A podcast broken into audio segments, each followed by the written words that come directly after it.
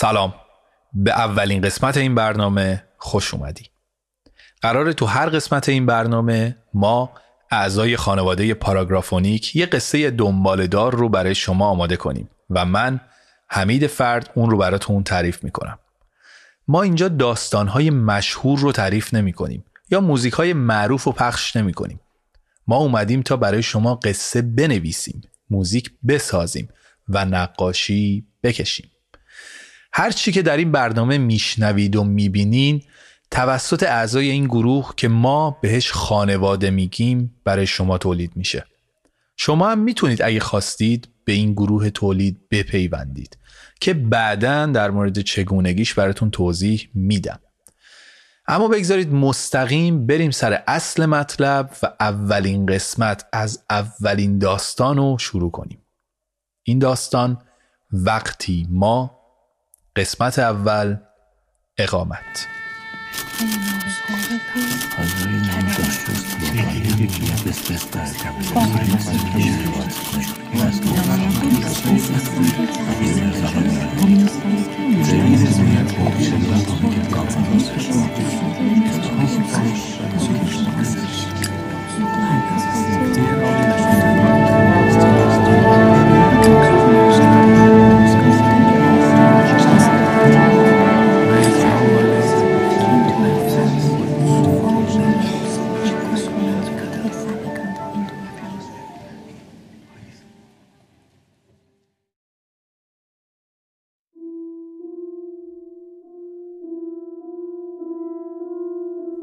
سارا از اون ور خط تلفن داشت برای لیلا توضیح می‌داد که مثل همیشه سرش خیلی شلوغه و بعد از کار هم درگیر باشگاه و این کلاس و اون کلاسه. شبم که می‌رسه خونه بیهوشه و به هیچ کار دیگه ای نمی‌رسه. همینطور یک سره از مشغله تعریف کرد و آخرش گفت چه خوب که زنگ زدی. تو بگو چه خبرها لیلا هم جواب داد هیچی. همینطوری گفتم حال تو بپرسم. می‌خواستم برم بیرون یه هوایی بخورم. راستی وقتت آزاد همو ببینیم؟ سارا ولی مثل همیشه خیلی سریع بهونه جور کرد و گفت کاش زودتر می‌گفتی. از قبل با الی قرار گذاشتم. لیلا سعی کرد ناراحتیش رو پنهان کنه و به سارا گفت باشه حالا بعدا میبینمت. خوش بگذره بهتون. اما سارا که دوست چند سالش رو خوب میشناخت متوجه ناراحتی لیلا شد و کنجکاوانه پرسید خوبی تو؟ لیلا جواب داد آره عالیم سارا کمی نگران شد و دوباره پرسید مطمئنی خوبی لیلا؟ لیلا هم تکرار کرد خوبم حالا بعدا حرف می‌زنیم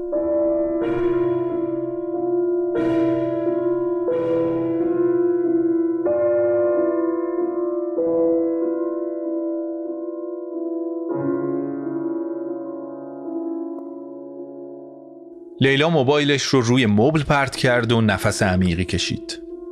چونش شروع به لرزیدن کرد. کلافه و عصبی به طرف یخچال رفت. احساس ضعف می کرد. یادش نمی اومد که از دیروز غذا خورده بود یا نه. از داخل جعبه داروها شیشه کوچیکی رو بیرون کشید و یه قرص از داخل اون برداشت و ته گلوش انداخت. و با کمک بزاق و منقبض کردن حلقش اون رو بلعید. صدای زنگ پیامک موبایلش به گوش رسید. با عجله به طرف موبایلش رفت. پیامک رو باز کرد. جشواره کولر گازی. اقساطی ده درصد تخفیف تا پایان هفته.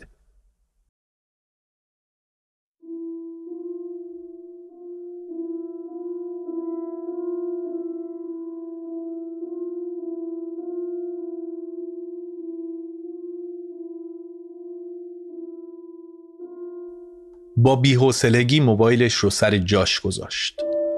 نگاهی به ساعت گردی که روی دیوار نصب بود انداخت. ساعت سه رو نشون می‌داد. سیگاری رو گوشه لبش گذاشت و آتیش زد. هر وقت سیگار می‌کشید با اولین پوکی که می‌زد فشارش میافتاد و ته گلوش خشک می‌شد. اما اهمیتی نمی‌داد. از سرگیجه‌ای که بعد از افت فشار می‌گرفت کیفور می‌شد.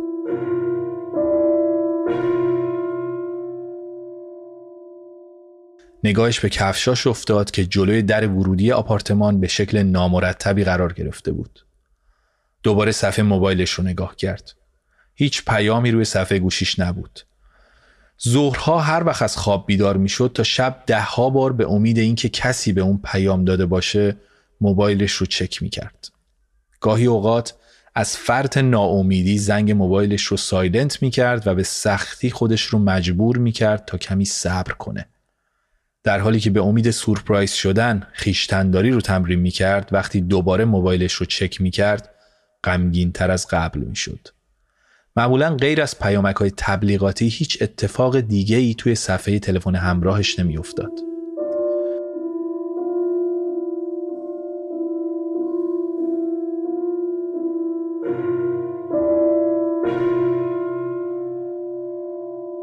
گاهی اوقات اینترنت گوشیش رو قطع و وصل می کرد و وارد شبکه های مجازی می شد. باز هم خبری نبود. این بار هم زنگ گوشیش رو silent کرد و بعد اینترنتش رو خاموش روشن کرد. هیچ پیامی نیومده بود. شماره هایی رو که در گوشی save داشت بالا پایین کرد. تصمیم گرفت به خواهرش زنگ بزنه. با سرعت شمارش رو گرفت.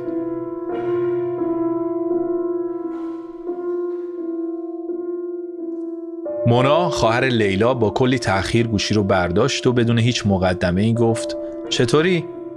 صدای جیغ پسر کوچیک مونا شنیده می‌شد.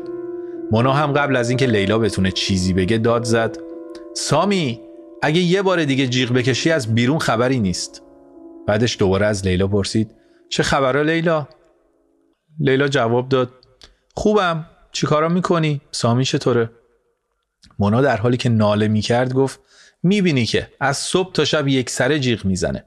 الان هم داشتم لباس تنش می‌کردم بریم بیرون. با مادر داوود قراره بریم خرید. اصلا هم حوصله‌شو ندارم. لیلا پرسید کدوم وری میرید؟ مونا قرقر کنان جواب داد معلوم نیست بابا تو که مادر داوودو می‌شناسی. تکلیفش با خودش هم معلوم نیست. لیلا هم با ناامیدی گفت خوش بگذره. صدای جیغ سامی بلندتر از قبل شنیده شد. مونا سر سامی داد زد و بعدش هم دست پاچه خطاب به لیلا گفت برگشتم بهت زنگ می‌زنم. داره بهونه بیرون رو می‌گیره. خداحافظ. و باز هم بدون مقدمه گوشی رو قطع کرد.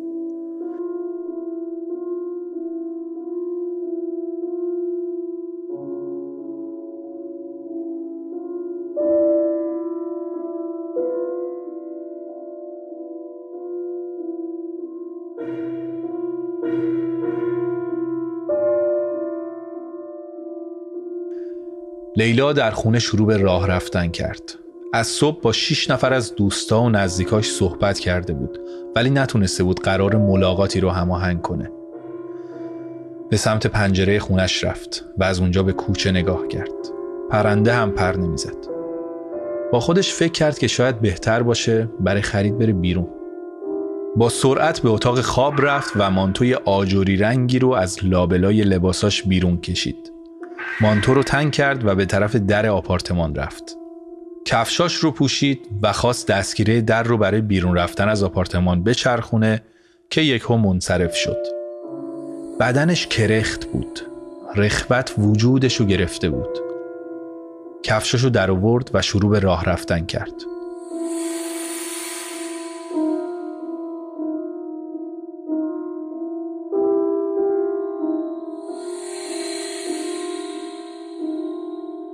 بارها به کنار پنجره رفت و دوباره ازش دور شد. فکر کرد شاید بهتر باشه خونه به هم ریختش رو کمی سر و سامون بده. کوسنهای روی مبلها رو مرتب کرد اما قبل از اینکه بقیه کارها رو انجام بده بیرمق به روی کاناپه پناه برد. دوباره گوشی موبایلش رو برداشت. هیچ خبری نبود.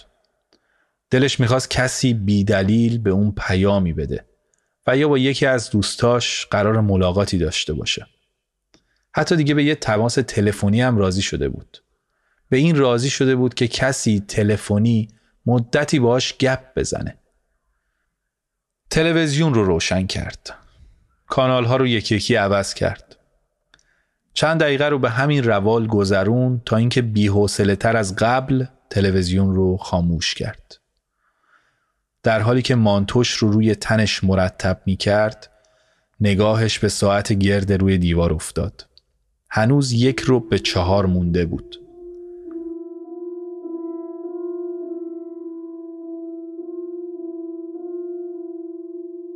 زمان کش می اومد و لیلا از کلافگی به سطوح اومده بود.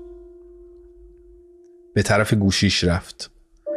میسکاری روی صفحه گوشیش دید. با هیجان قفل گوشیش رو باز کرد. دانیال بود. قلبش حری فرو ریخت. دانیال و لیلا بعد از سه ماه دوستی چند هفته پیش از هم جدا شده بودند و لیلا درد فراغ زیادی رو از این بابت کشیده بود.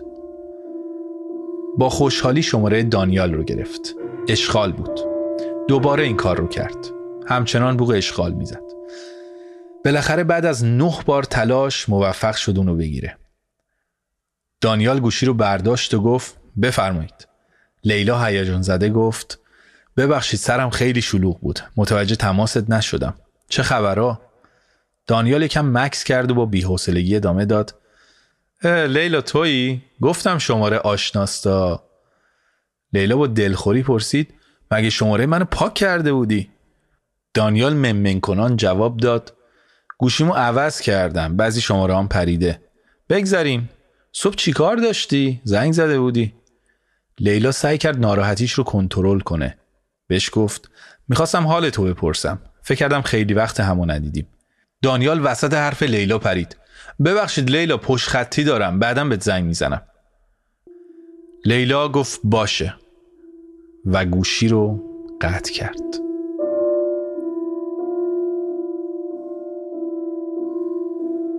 اشک از گوشه چشمهای لیلا جاری شد. گوشی رو از حالت سایلنت بیرون آورد و با عصبانیت روی مبل پرت کرد. دوباره به طرف یخچال رفت. عضلات صورتش با وجود شدت اشکی که از چشمهاش جاری بود بی حرکت و سرد بود. نگاهی به خوراکی های داخل یخچال انداخت. اغلب تاریخ مصرف گذشته و فاسد شده بودند. گرسنگی امونش بریده بود. اما همزمان احساس بیاشتهایی بر اون غلبه داشت. از جعبه داروها قوطی قرصش رو در آورد و این بار دو قرص رو در انتهای گلوش انداخت و با فشار بلعید.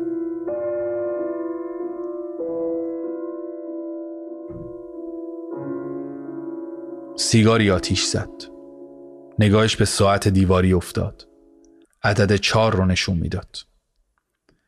در حالی که به طرف پنجره می‌رفت با ناامیدی به کفشهاش که هر لنگش به یه طرف افتاده بود نگاه کرد.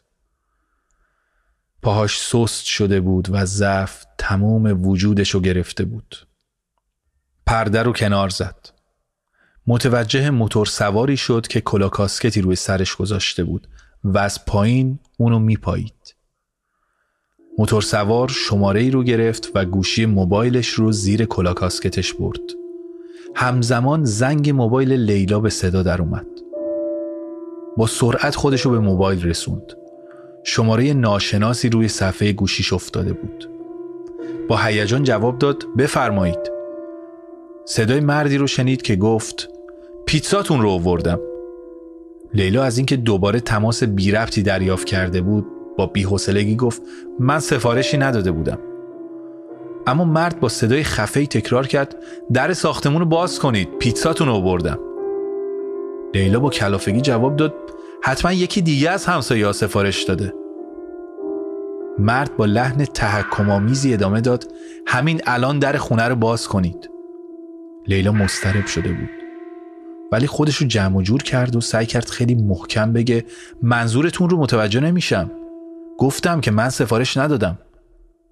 اما دستبردار نبود. اون هم جدیتر از قبل جواب داد در رو باز می‌کنی یا به زور بیام تو خونه؟ لیلا حیرت زده سر جاش میخکوب شد. بدنش سرد و بیحس شده بود. پاهاش میلرزید و ضربان قلبش تندتر از قبل شده بود. با وحشت به صفحه گوشیش نگاه کرد. مرد تماس و قطع کرده بود.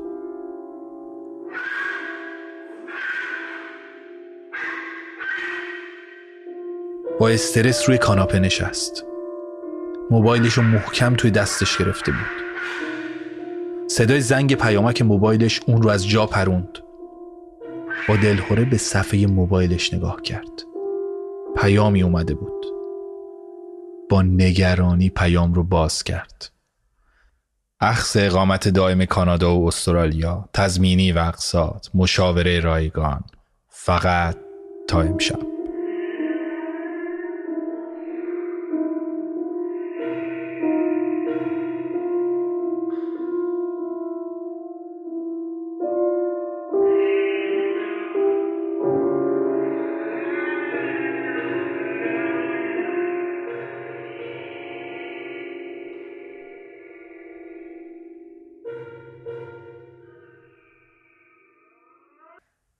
ممنونم که ما رو میشنوید. اگه می‌خوای از پاراگرافونیک حمایت کنی بهترین کار توصیه اون به دیگرانه. کسایی که فکر می‌کنی توی ترافیک یا هر جای دیگه یه مقدار زمان برای شنیدن یه قصه دارن. خیلی کوتاه عوامل این قسمت رو معرفی می‌کنم. نویسنده لیلی چگینی، نقاش کاور مژگان جبارزاده، موسیقی متن شهریار فرشید و کارگردان هیراد نصیری. و تشکر ویژه از دیگر اعضای گروه دارم که در تولید و انتشار این برنامه ما رو یاری میدن. پاراگرافونیک هر هفته منتشر میشه. این برنامه رو می‌تونید از هر اپلیکیشن پادکستی شبیه Castbox گوش بدید. تا قسمت بعدی خدا نگهدار.